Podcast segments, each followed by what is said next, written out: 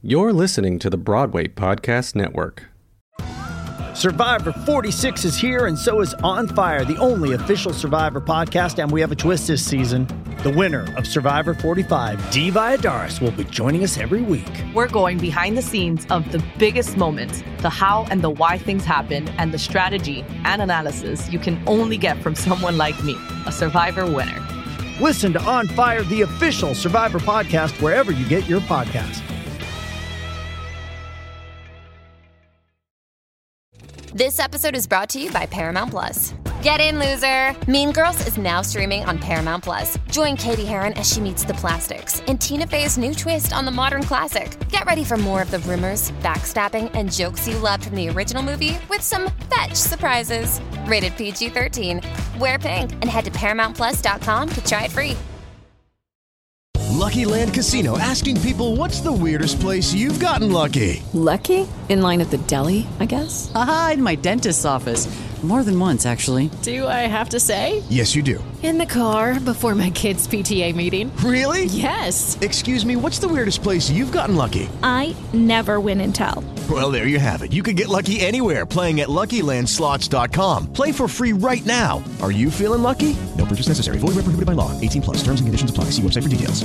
Dear friends, we are so sorry about the ads. They are a nightmare in every way, but with your donations, we can get rid of ads someday. Beautiful, mm-hmm. Kevin. thanks, Rob. Bock and Harnick are smiling Eat so your big hearts right out. now. Friends, yes, we are back with a new plea, much like those adorable puppets from Avenue Q. We are asking for you to give us your money. For those of you who have headed over to Patreon to throw a little money our way, we thank you so much from the bottom of our hearts. Your contributions are the only budget we have for this show, and it provided us a new soundboard and better studio space. So, a thank you. Thank you. And as you know, nothing is more fulfilling than talking to the legends of Broadway and hearing them share their thoughts, wisdom, and talents with all of us. However, it does cost money. And if you want to help us keep the show going, please head over to patreon.com. That's P A T R E O N dot com. Search for Behind the Curtain, and you can give as little as a dollar a month. And trust me, that dollar will help us more than you will ever know. Plus, for certain monetary donations, you will get to pick your favorite thing and have advanced knowledge of our future guests so you can ask the legends your own questions. Ooh.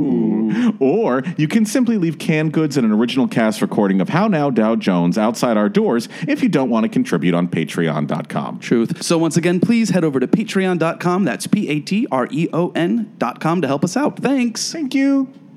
Hi, I'm Rob Schneider. And I'm Kevin David Thomas. And this is Behind the Curtain, Broadway's Living Legends. Don't forget to follow us on Twitter at Broadway Curtain, and make sure to join our Facebook page at Behind the Curtain, Broadway's Living Legends. And follow us on Instagram at Broadway Curtain Podcast. Plus, you can always listen to our podcasts on Broadway World and Stitcher. Elvis Presley, Ann-Margret, Steven Spielberg, Mike Nichols, Elaine May, Diana Ross, Barbra Streisand, Bea Arthur. Those are just some of the many, many legends that today's guest has collaborated collaborated with. That's a new word, collaborated. Collaborated with in his 50 plus year career in the music and theater industry. While many folks know him as the man who gave musical life to such TV shows as Columbo, Night Gallery, Rhoda, and films like Up the Sandbox, The Legend of Lizzie Borden, Helter Skelter, Scavenger Hunt, and The Last of Sheila, his work in the world of musical theater is just as well known, including the shows Let It Ride, 110 in the Shade, High Spirits, Ballroom, and Bea Arthur on Broadway. Ooh, to tell us what it was like to work with all of those incredible legends and to tell us how he learned comic timing from Bea Arthur, here is one of the industry's most beloved composers, Billy Goldenberg. Uh, hello. it's really amazing to me that you mentioned about comic timing because uh, I thought that was a story actually that I've only told a few people. We, we, we try to do our research. Word does you travel did to us. very good research. Oh, thank you. So, would you tell us the story of how you I learned will tell you a story. Okay. Well, B. Arthur and I were best friends. And uh, actually, when we began the show, I thought it was just going to be um, Bea Arthur singing and me playing the piano. And uh, the very first uh, show we did was in Westport, Connecticut, at the White Barn Theater that was run by Donald Saddler. Oh. And uh, So anyway, Donald directed the show. We had never had a director of it. Uh, it was uh, a kind of a hybrid, really, because we wrote it ourselves. We knew each other so well that uh, it turned out that none of the writers that we interviewed really uh, could write it as we could because we could make it organic based on our friendship and uh, all the little stories. And uh, I knew all the jokes by that time. yeah, but I was also introduced to a lot of new ones too from Yeah. her every day. But uh, comic timing, that's uh, a, a wonderful issue for me.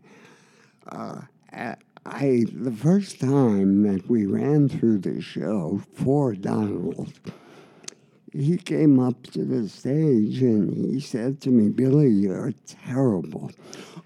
And I said, "What's the trouble?" He said, "Well, you have to remember that two of you are in front of an audience, and they are looking at two people, not one." So you have to stop looking at the piano and um, uh, be a performer. I said, Well, I've never been a performer before. And he said, What are you going to do? Uh, I said, Teach me, Donald, what's uh, the first thing about a performer? He said, Well, the most important thing is reacting. He did not know what a monster he was creating. I found this really fascinating. And as I say, Bea and I were so close anyway. I mean, reacting was hardly a problem. Uh, I first decided, well, I don't want to be like Ed McMahon was, uh, or all those people that, uh, you know, um, nodded approval to Johnny Carson or Jack Paar. I mean, that's really boring, and uh, we were a theater piece. So anyway, I looked at Bea, and after a while, I kind of developed a character. Uh, I wasn't just shaking my head, but I was looking at her uh, with a slight hint of disapproval because she was outrageous anyway. Uh, it was a strong part of her personality, and uh, which, of course, came out on the Golden Girls and all the things uh, she did. So, anyway, this seemed to work for me. Uh, she would say something to the audience which uh, I didn't approve of. So it was like she was the liberal and I was the conservative. and uh, this really, you know, uh, served me well because the reactions would be uh, either negative, well, usually negative. and um, I tried very hard not to mark. Um, but uh, as a matter of fact, Angela Lansbury, uh, who was a good friend of hers, uh, she warned me about that. and uh, so I, I just would express my disapproval in various ways. I turned my head, or you know, there would just be a look, a look of question on my face, or I would put my hand on my forehead and say, "Oh my God." It would be that kind of thing.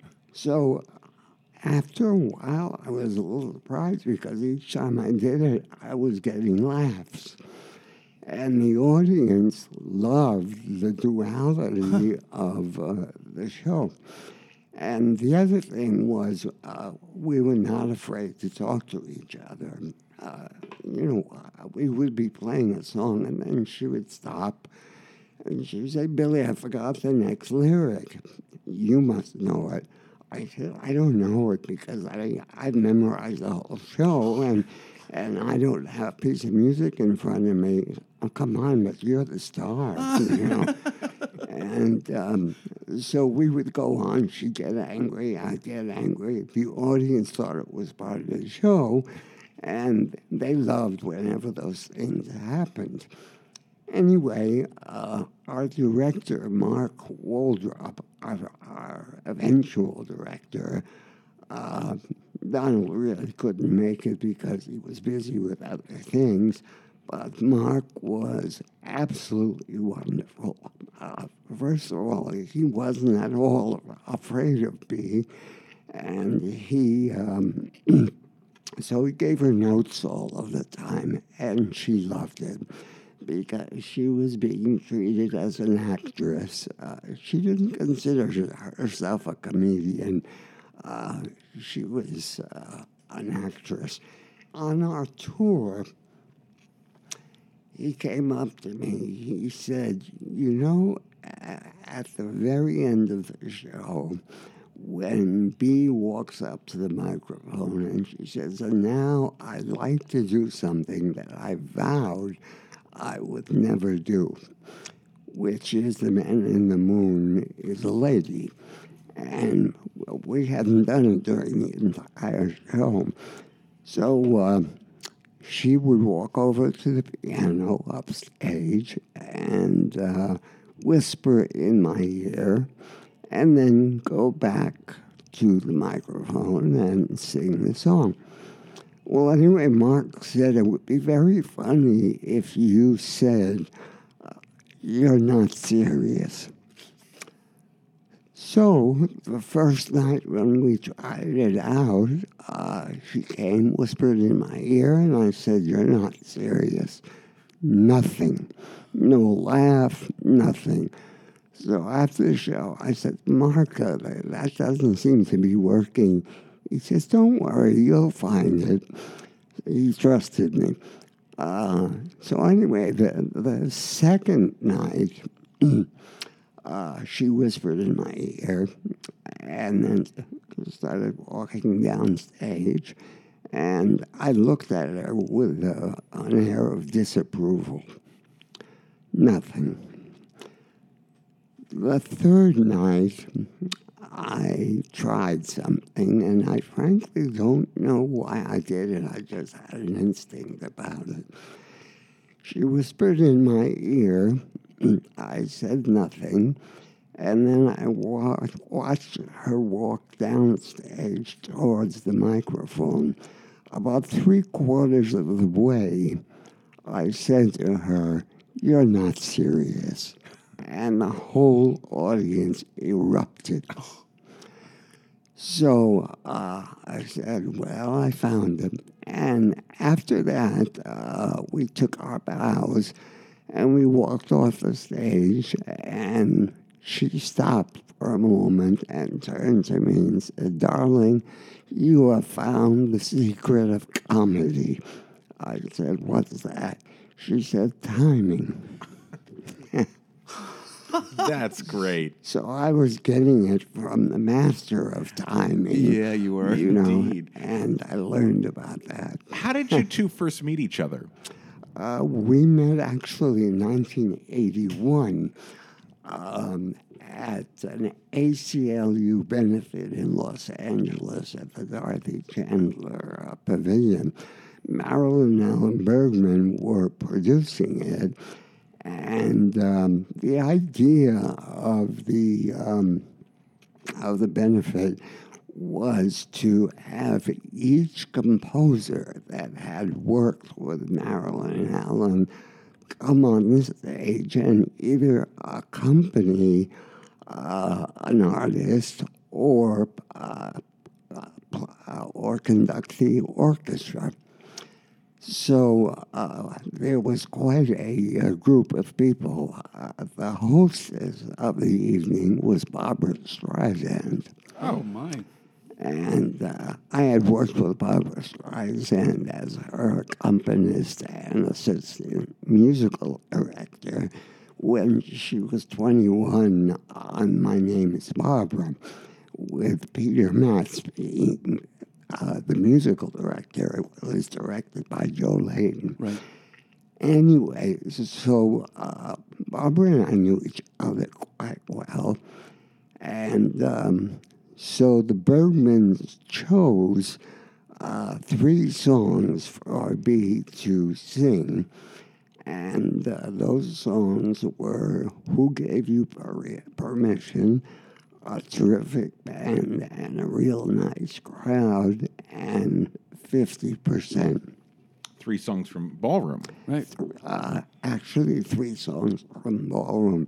Who Gave the Permission that was in the original version, uh, which was on television, and then for a while it was in the out of town version, but Michael Bennett took it out of the show, and uh, nobody knew it after that.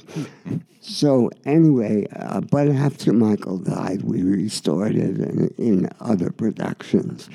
Um, enough said about Michael. But uh, anyway, um, uh, we were at this uh, benefit in 1981, and I had never met Bea before. Uh, but uh, we started rehearsing these three songs in our house, uh, which was uh, right off Sunset Boulevard. Uh, and um, so I got, that's when I really got to know her.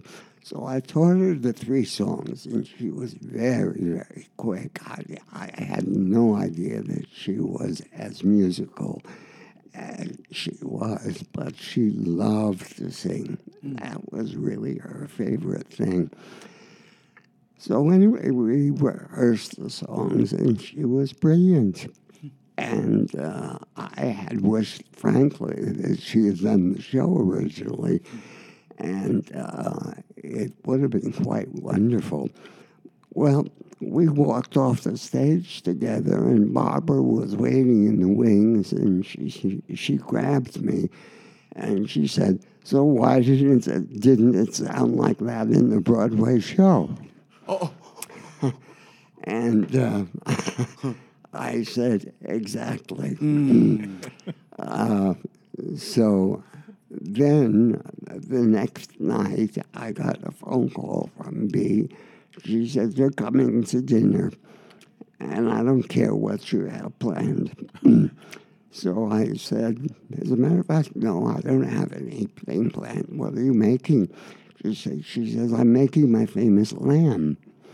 Um, the lamb recipe that she made, by the way, did find its way into our show. If you remember, it was the opening of the show. anyway, I went over to her house and uh, we became best friends. Let me ask you, uh, how did you first fall in love with composition? Uh, I was five years old. Uh, I was actually, I started playing the piano when I was four, and um, I found that I liked to sit down at the piano and make up things. And uh, my sister, who was three years younger than me, uh, as I grew older, uh, she used to sit down at the piano uh, and she would make up l- uh, lyrics to the songs that I was writing.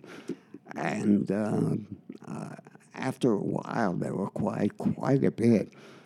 And then I had an aunt who would come in every other weekend to see musical shows. She loved musical shows. So I saw everything. I went to One Touch of Venus with um, John Boles and Mary Martin. Oh, my. Uh, I went to Oklahoma, the original one, uh, the King and I, fell in love with Rodgers and Hammerstein. And so everything I wrote after that sounded like Richard Rodgers. Yeah, of course. And um, but I loved it, you know. And uh, what used to happen is uh, uh, we had uh, my family had a two bedroom apartment in Astoria, Queens. And uh, I had, no, they had a three bedroom, I'm sorry. Uh, my sister had one room, I had one room, and my parents had the other.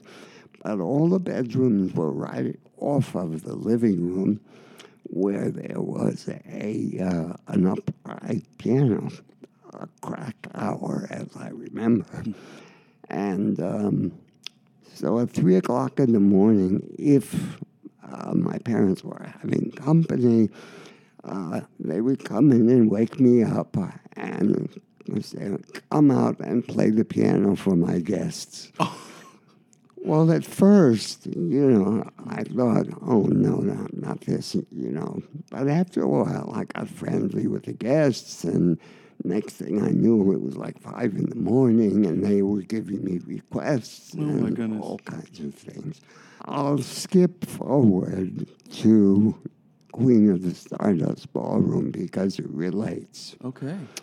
Uh, This is the film that Ballroom was eventually then based on. You wrote the music for. In 1975, we did Queen of the Stardust Ballroom, starring Maureen Stapleton and Charles Durning.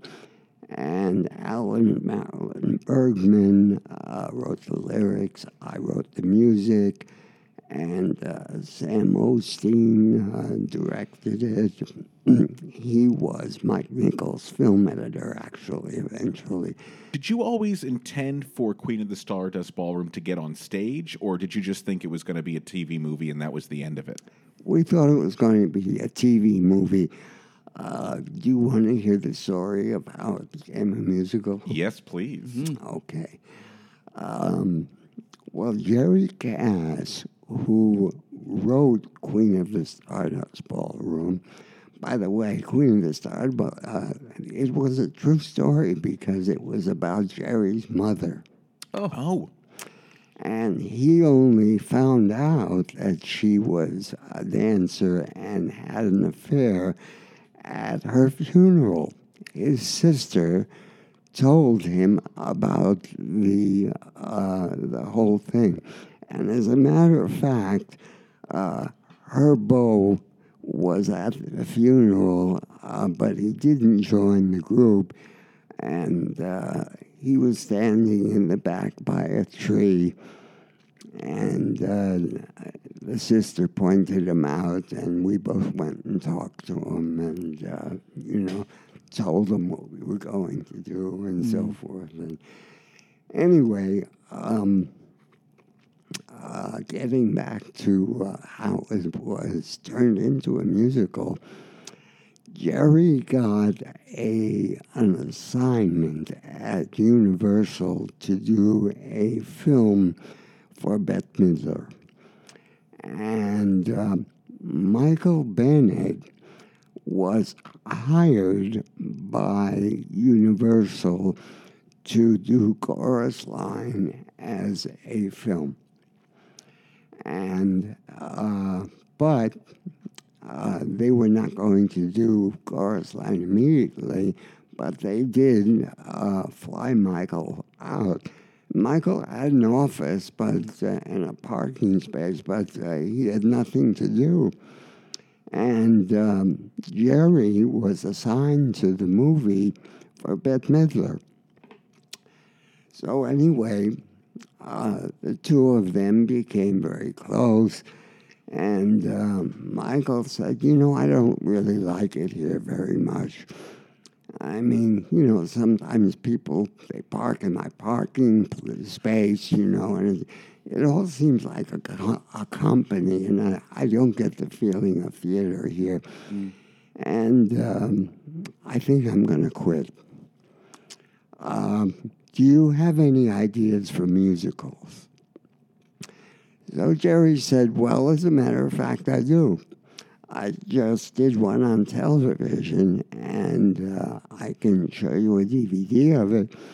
So, uh, oh no, in, in those days it was a video cassette. This is true. yeah. Uh, so he showed it to Michael, and Michael went wild. He said, Let's do it. We'll do it like Chorus Line in New York uh, in a workshop. Right. I've just bought a building at 893 Broadway, and I'm converting it into studios. So you'll be the first musical in there. And uh, so for a year, we workshopped ballroom. And Michael kept auditioning star after star uh, for the part and kept turning them down. I mean, the first one was Dolores Gray. Oh, And yes. she had, I mean, the voice of God. She could sing anything. Oh yeah, I loved her because she, you know, she was such a wonderful singer. Yes. But for some odd reason, Michael and Dolores didn't get along, Hmm. so he fired her. so anyway, there was a long list of people. And is this uh, while they were? uh, Forgive me to interrupt, but like, would she have been rehearsing for a couple Oh, weeks before yes. they fired? Yeah, it wasn't just one audition; they fired her, but they just That's they- right. through the- and what what would you work on in a workshop for a year? Was it just piece by piece, trying to figure out the? well, there you have it. Actually, it works yeah. with a chorus line because it's just a bunch of dancers' stories, but with a, a through a, an actual arc storyline, I just wonder what do you, how do you do that? That is the best question, uh, really, in the world. Uh, this show did not need to be workshopped. Uh, Michael was used to that, and the first thing Michael said, I remember, was, I am the only one who really knows how to do musicals. Uh, he was not shy. Mm-hmm. And uh, he was king of Broadway at that point, and you knew it. Um, I mean, he ended up uh, being the angel and sole producer and director of that show, which I don't think was a good idea. Um, but uh, I suppose it's sacrilegious to say this, but uh, I don't think he did much directing.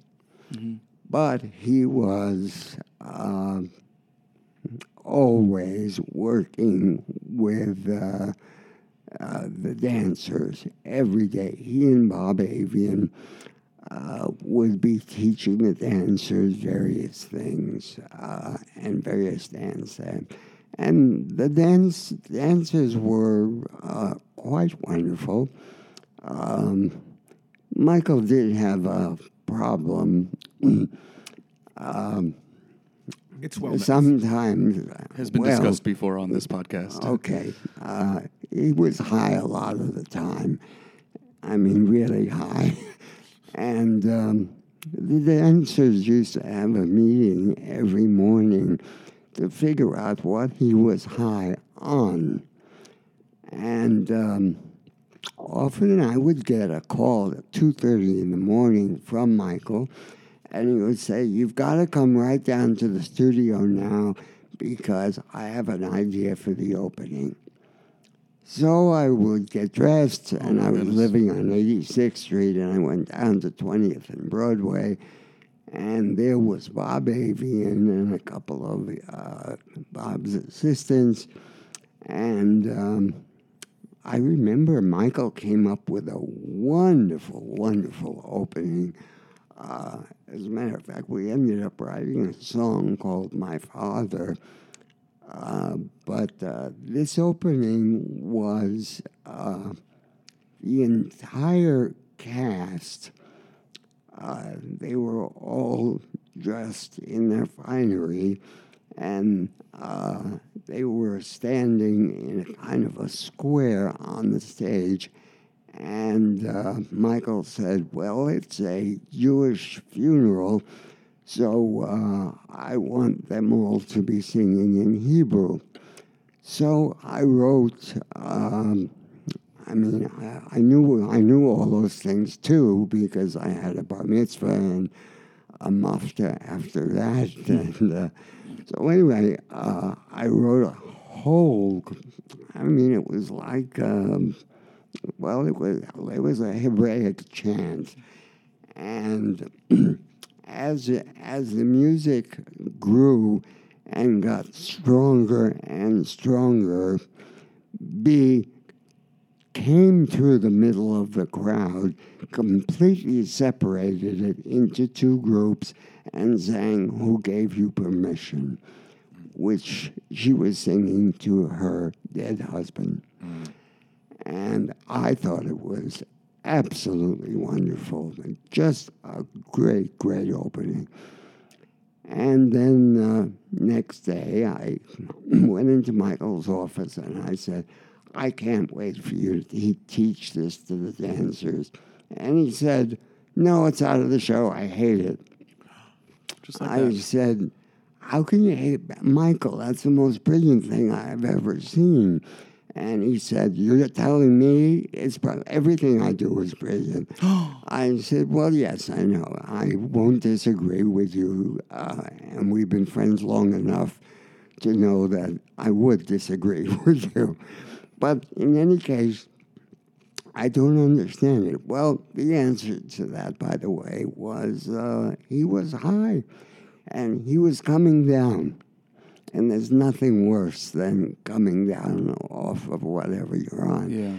And um, so, because he, he was massively depressed, and uh, so we just learned some other dances. Um, Many, many other people, uh, some people came. One of the people that I liked very much, but she did not uh, dance, but uh, she came in to talk to Michael. And that was Sada Thompson, who I thought was perfect for the role. She was a wonderful actress, and it turned out she sang and danced. But um, she spoke to Michael in the, in the office, and she wasn't afraid of him.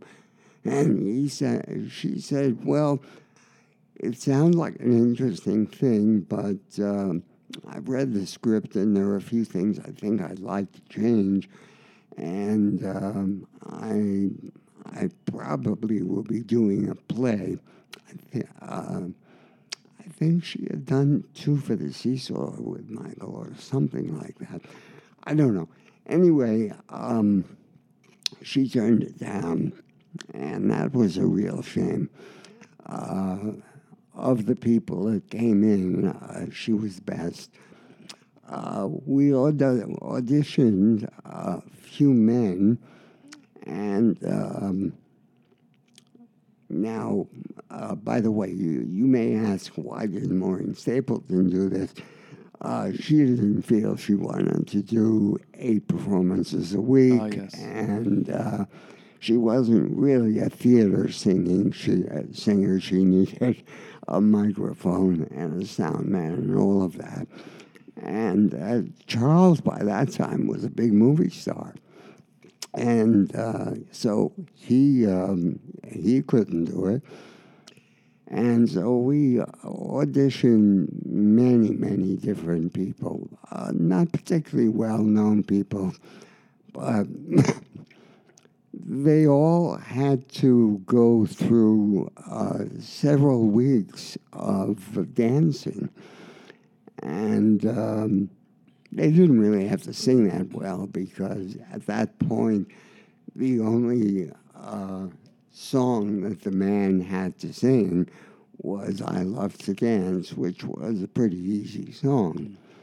Uh, we had another song which we liked very much called Suddenly There's You uh, in the television version, but Michael um, didn't want it in the um, in the theater version. Um, by the way, you may remember that the marquee always said Michael Bennett's Ballroom. Yes. He did not want this to be called Queen of the Stardust Ballroom, nor did he want it in any way to be like Queen of the Stardust Ballroom. Uh, it ended up being a one act show because Michael removed most of the um, score.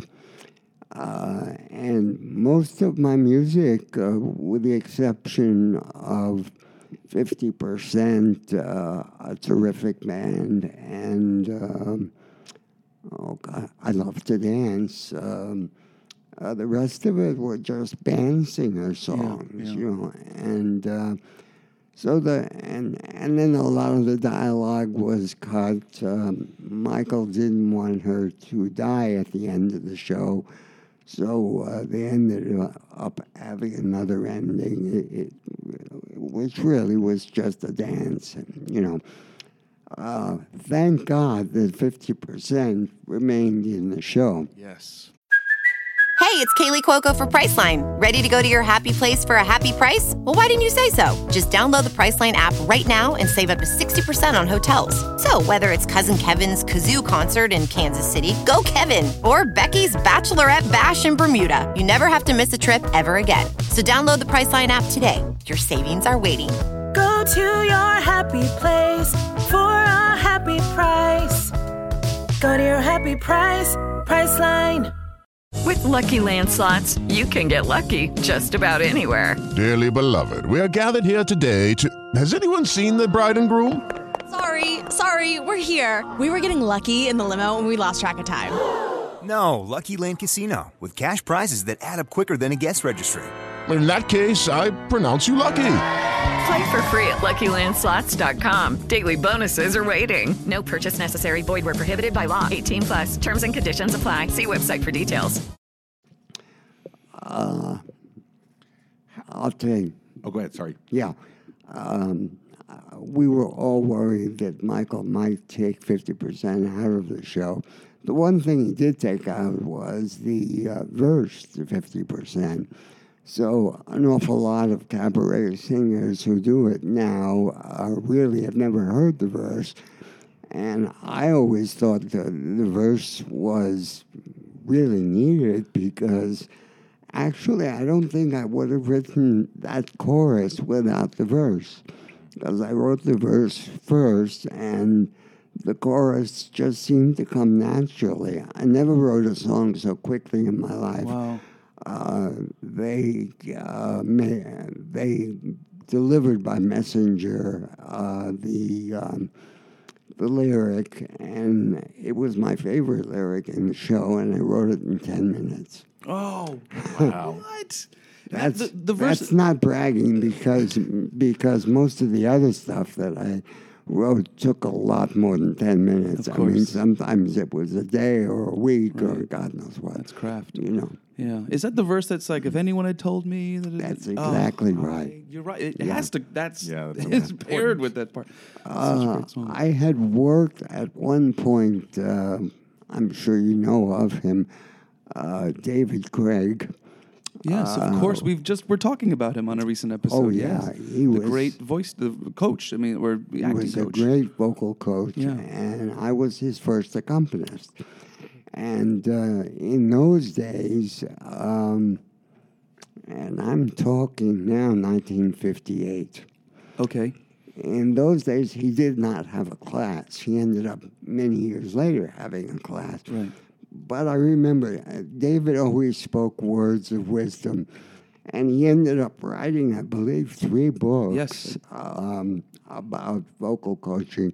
Most of our people were actors, uh, and we really had some wonderful actors uh, who were learning to sing because they were asked to sing in musicals. Uh, I have a lot of stories about a lot of those people too. But one thing David said was um, when you write a verse, a chorus is inevitable. yes. And he was perfectly right.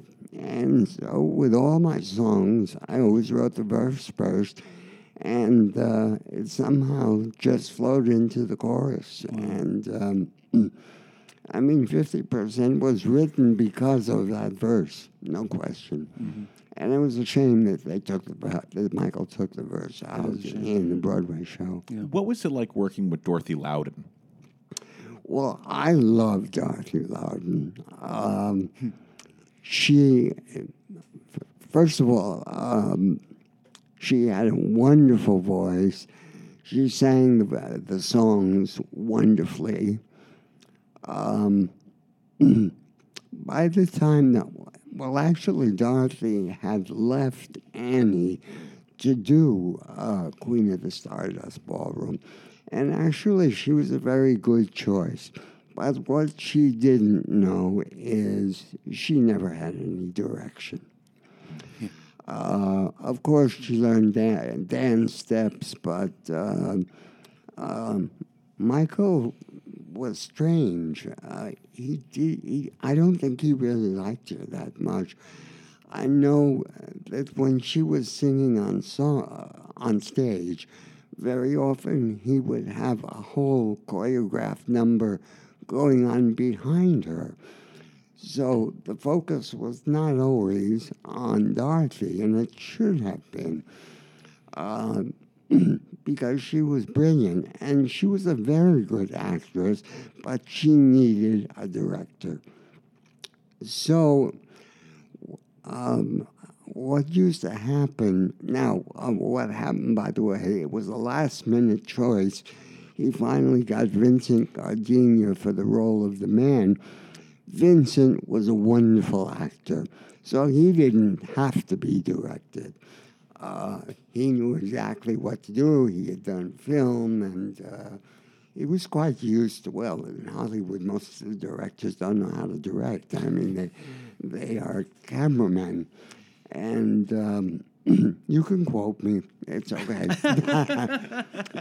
um, at 82 years old, I don't care about anything anymore. but um, anyway, uh, it was. Um, uh, Vin- I like Vincent a lot, um, mainly because he knew all the gangsters in New York. He was Italian, and he loved Italian food. And I loved Italian food. And wherever he went, he could always get a table at 11 o'clock at night. So he took me with him. And I uh, went out to that place up on uh, Pleasant Avenue near 116th Rao's, uh, which is a wonderful Italian restaurant and almost impossible to get a reservation for. But as soon as Vinny showed up, of course there was a table. So we went to every Italian restaurant of note in New York, uh, and we became a kind of a couple. And I tried in vain to teach Vinny how to sing, but it, it was a lost cause. Oh. But he was charming. The other big problem was he and Dorothy didn't like each other. So that didn't make for a great. a problem, um, It was a great problem on stage, and um, um, but he acted the role, and poor poor Dorothy did her best, and which was pretty good, I must say. But given a, a real director, she could have done a, a bang up job, really. But what uh, we became friendly in a negative way, you know. She, uh, Dorothy was very, very emotional. She cried easily. Uh, her husband, Norman Paris, had just died. And uh, so, in a way, she was perfect for this musical, too. I mean, she definitely was that lady. And uh, so it was very realistic. But she didn't have a, a lot of stuff to do, you know, and, and there was, I don't know, she, she was uh, better than I think what you saw on the stage. I mean, what Barbra Streisand said about B, in a sense, was a little bit cruel, um, but I, she never saw uh, the performance that I think Dorothy would have given uh, had she been directed properly. Um, very often, what Michael would do would he would call Dorothy in uh, to the theater, and um, he would do. He would show her what he had choreographed behind her. Um, she, I forget what the song was. One of the songs, it may even, oh, well, fifty percent is interesting too. That way too. Uh, Fifty percent. Um, she did sing in one. She sang it by herself, but it was never allowed to have an ending. Uh, in the show, uh, the last few notes of 50%, the entire chorus comes in and starts ballroom dancing, so we never got an applause. He did the same thing in Dreamgirls with, and I'm telling you. Oh, with the- yeah. and he brought them Yeah. the exact same thing. Isn't that funny? Yeah. Wow. But um, when Dorothy, Dorothy used to sit in the audience, and I went and sat with her, and she watched. Uh, she watched Michael choreographing uh, the dance uh, that the dancers would do behind Dorothy singing, which was very cruel. And, you know, uh, she approached him on it and said, Why do they have to do it? I mean, this is a song I should be singing by myself. And uh, he would say, No, that's too boring, and I know how to do this. So uh, they didn't get along very well. Um, Sounds like he didn't really. Uh, sorry to interrupt, but he Oh, he, no. he was. you used to hearing, uh, you know, producers and writers and directors and choreographers who collaborate a lot. It sounds like he didn't really There, collaborate. there was a no collaboration. Okay. As a matter of fact, that was why the musical uh, was a flop. Uh, we knew that uh, it wasn't very good by the time it was going to open because there was no score left. Um, he had really uh, just cut the book apart. There was no book to speak of. It, it was really a show about dance numbers.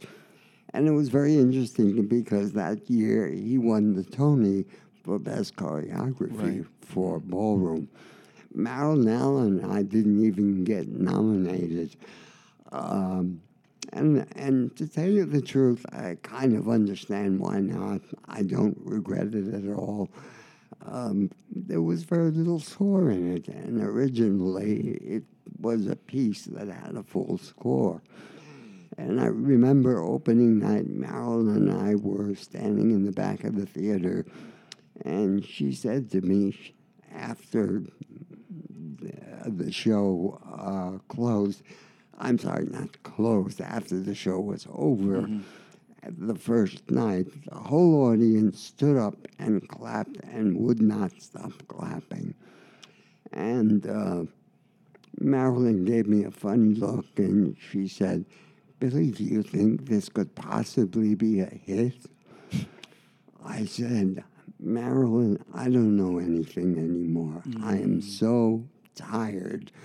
Uh, this has been a very tough year, and the first thing I'm going to do when I get back to Hollywood is call my analyst and continue because I really need it now. And that's what I did. My analyst, I think, saved my life. Really? Uh, because that year was a nightmare. Ugh. And um, many things happened because of it. I lost my voice, among other things. Uh, and um, for the rest of my life, I have to take Botox shots uh, to uh, in my vocal cords to um, to speak. Uh, Without those shots, I wouldn't be able to speak to you right now. You lost your voice due to screaming, or Not screaming.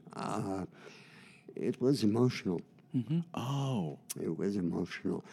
As a matter of fact, uh, Donna McKechnie at one point uh, lost uh, her um, her ability to move. She wrote a book about it. Yeah. Um, and uh, be, because it was so traumatic for her, you know, that, that whole thing, um, chorus line Yeah. and uh, all of that. So everybody suffered a little bit afterwards. And um, you, you talked, uh, Kevin? Yes, yeah.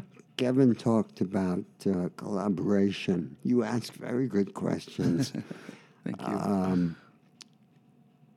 I think the problem with Ballroom was that there was no collaboration. Uh, Marilyn Alan and Michael were not speaking to each other. So, and I think this is the reason for my losing my voice. Uh, when Michael wanted to ask Marilyn Alan uh, to write a specific lyric, he would tell me, tell this to Marilyn Alan. I would go and tell it to Marilyn Alan. They would then answer me, and uh, or they would do the lyric, uh, and then they say, "Take the lyric back to Michael, see if he likes it." So I did a really stupid thing. you should not be a middleman. Mm. Uh, I I thought I'm really in the middle here. I'm on on the one hand as the most famous director on Broadway, and on the other hand, I have lyricists who are um, uh, multi Academy Award winners, and uh, who am I? That's really it.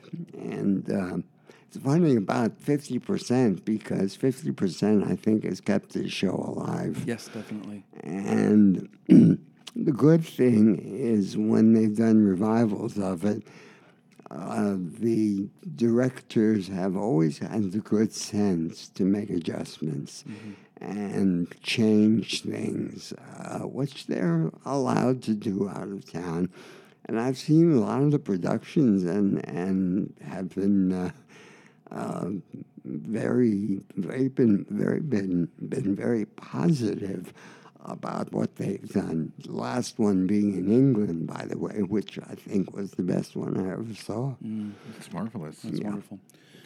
Do you want to ask a little bit about dance arranging? Yeah, I'd like to just go back in time a little bit. Uh, so you worked on Let It Ride with Onna White as dance arranger, uh, 110 The Shade with Agnes de Mille, High Spirits with Danny Daniels, and then Henry Sweet Henry with Michael Bennett.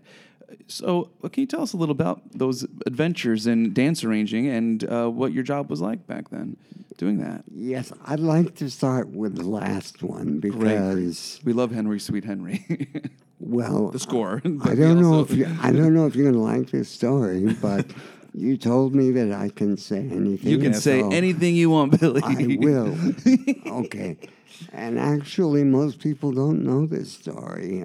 Um, I'm I'm trying to put it down in a book, but uh, this is a story I've I've gone. I'm not a Facebook person, but my emails always uh, there's always something that says somebody wants to get in touch with you or whatever. Now, Michael Bennett has a great big uh, following on Facebook, mainly having to do with Chorus Line. And um, everything I read there is he's worshipped like a god. And um, so is his composer.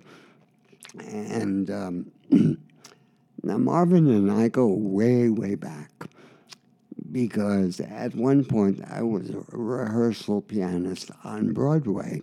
There were several of us. Uh, I was one. John Williams was another. Oh, I did not know that. John Kander was another. Marvin Hamlisch was another. Right. What a group. And yeah, Competition. and a lot of people. No, we weren't competitors at all. As Okay. a matter of fact, we all were friends. Yeah. And uh, when we saw, I would come in and play for a singer, and then John Kander, who I became great friends with. I and I'm still in touch with John, and he's the loveliest man in the world. And uh, he's still writing musicals. Oh, yeah. which which is incredible. Uh, I mean, his stamina.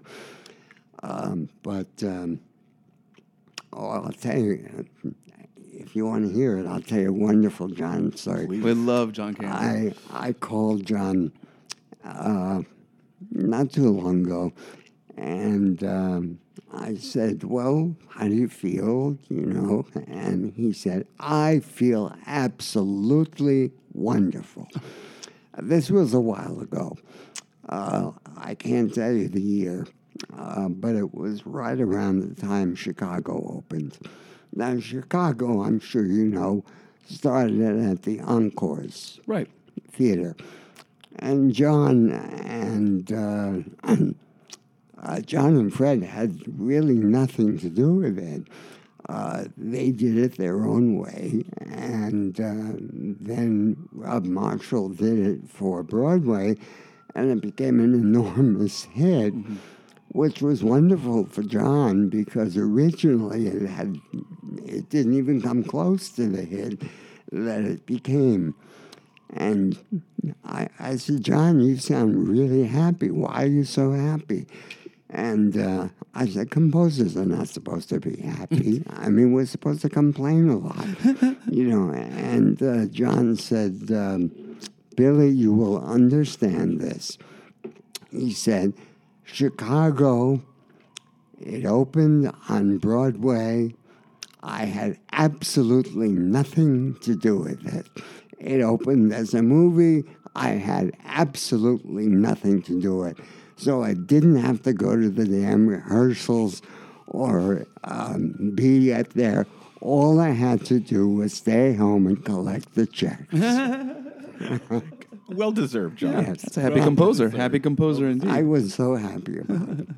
anyway, getting back to dance arranging. Yeah, sure. and Henry Sweet Henry, with the Bennett. Okay, Henry Sweet Henry was the last show I did. I was very poor at that point. I didn't have any money because before Henry Sweet Henry, I had written a musical for Lincoln Center um, that was under the auspices of uh, Richard Rodgers Foundation called Dandelion Wine by Ray Bradbury.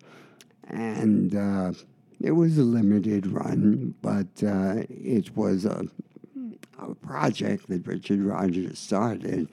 And uh, each year he gave a certain amount of money to a composer, lyricist team to put on an original musical. And uh, they chose ours. So we did uh, that for five performances, uh, one each Sunday. So we uh, would do the show Sunday night, uh, and then we would uh, make the changes and rehearsal all week, and then the following Sunday night we'd do a better show. So the fifth show was the best one of all of them. Um, in any case, um, I didn't get paid, of course. Uh, we were not doing it for that reason, and uh, I was I gave up all my work. So uh, we worked on the show a lot, both on the coast and in New York. And uh, I didn't have much of a bank account at the time. So when Dandelion Wine closed, uh, I thought, well, I don't really want to, but I want to get back to dance arranging because at least that'll bring, that'll pay the bills. Mhm. So, whoop. okay. That's okay. So I was lucky. I got a call from Michael Bennett. And Michael Bennett said, Are you still doing any dance arranging? I said, For you, of course. You know, so he said, Great. Because we had, we had been great friends. I knew Michael when he first came to New York. Uh, I met him, he was 19 years old. Oh wow! And this is like a decade, or at least a decade before you did ballroom. Oh, yes. yeah, way Yeah, before. Sure. And we were very good friends. Um, you know, we ate together a lot. Uh, uh, we went to the theater. Uh, I was, uh, I think the most fun was we used to go to the studio and I would just play the piano and he would make up dances. And uh, at that, that was before he was a choreographer. Right. But I thought he was wildly talented. Plus, I liked, I liked him. Yeah. And I liked doing what we were doing. I couldn't do that with anyone else, but um, we got a lot of joy out of that. Um, so I thought, well, this will be nice working with Michael. And uh, so I went to work as a dance arranger. Now, in the period before my uh, Henry Sweet Henry, I had learned to orchestrate. And um, I really wanted to orchestrate my own dance music. There was a regular orchestrator. As a matter of fact, we had a wonderful orchestrator on Henry Sweet Henry, Eddie Sauter. Oh, one of the greatest. Yeah, from the Sauter Finegan uh, uh, Orchestra uh, band.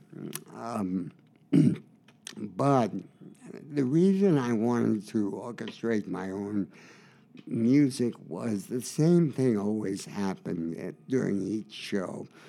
I would do a dance arrangement, give it to the orchestrator, then we would have an orchestra rehearsal. They would play the dance music orchestrated. The choreographer were, would run down the aisle and say, That's not the way Billy played it. Yes. Yes. So I thought I can dispense with all of that nonsense and just do it because I knew all the accents and the various things. So um, I finished my work and we were about to go out of town. And I went to Michael uh, and said, uh, Michael, uh, I'll start orchestrating the music. And Michael said, No, you can't do that. I said, I can do that. Uh, I've done it on other shows, and um, I'm, I just want to eliminate that thing of uh, you not particularly liking the orchestration because your accents are not there and all of that. And uh, Michael, in his usual, um, in quotes, lovable way, uh, said, Darling, darling, please don't be upset. He was saying that a lot to me. And he said, You know I love you, but I can't let you do this. So I said, Why, Michael? I said, Come on, you're the choreographer. He said, Yes, but I don't have the power to, to uh, go to Norman Twain and the producer and tell him that because he's already hired an orchestrator. And uh, uh, I'm not supposed to uh, work uh, uh, with anybody but the orchestrator on the final version. I said, well, then I'll go to Norman. So I went to Norman. I pleaded with Norman. Norman said, Billy, I'd like to satisfy you, but you know, I do have a contract with Eddie. And um, I said, well, you know, I've even talked to Eddie. We're friends. And Eddie said, I'd love you to, you to do it. Yeah, less work for him. yeah. hmm And uh, Norman said, No, I hired an orchestrator and he will do it. I see. Uh, so I said, Well, that's too bad. So I went back to Michael. I said, Michael, I've given you, I've satisfied my commitment on this show. I've given you all the dance music. And he said, Yes, that's right. Now we're going out of town. So, uh, you know, if there are any changes and so forth, you'll work with me. I said, I won't. I said, My contract is up. And he said, What are you talking about? I said, I'm not going out of town with you.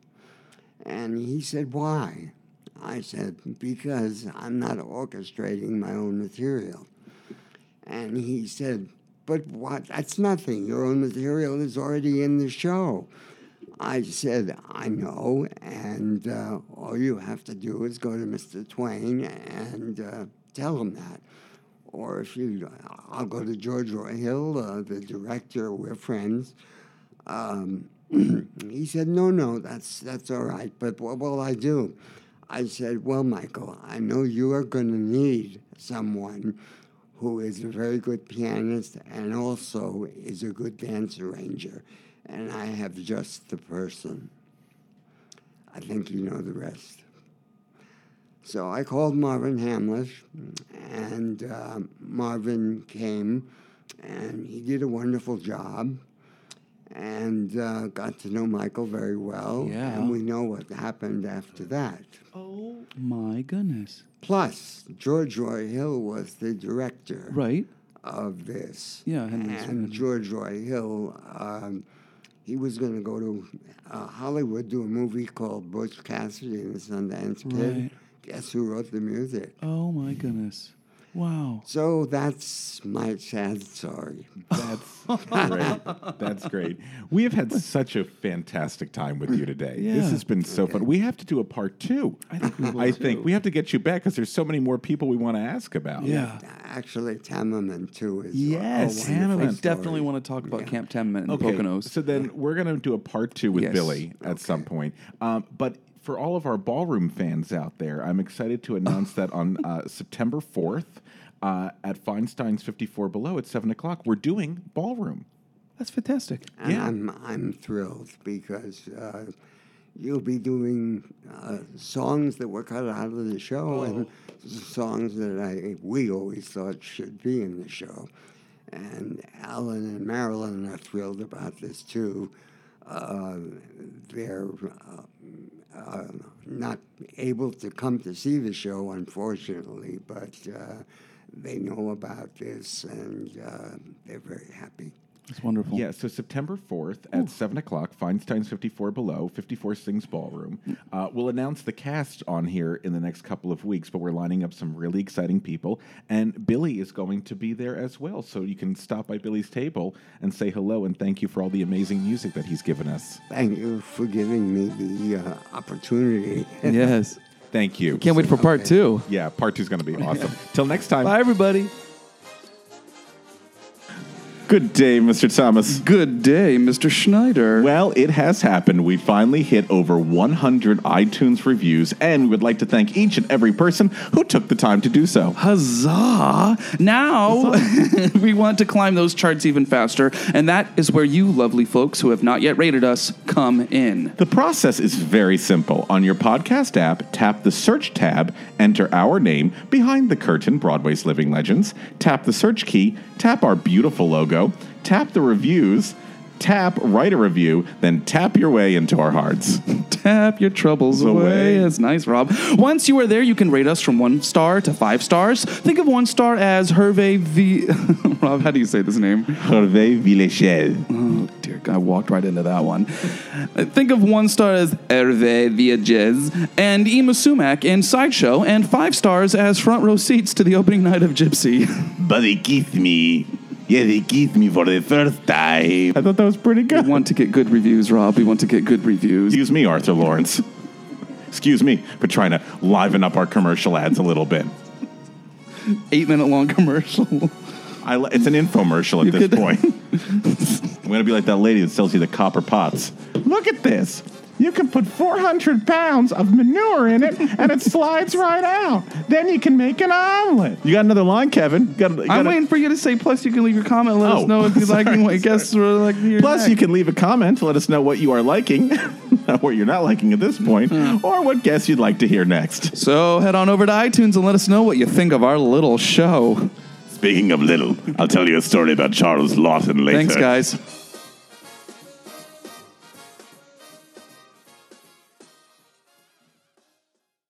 Hi, y'all. This is Kristin Chenoweth. Hi, I'm Gloria Estefan. This is Sara Bareilles. Hi, I'm Patti LuPone. This is Lin Manuel Miranda. You're listening to the Broadway Podcast Network.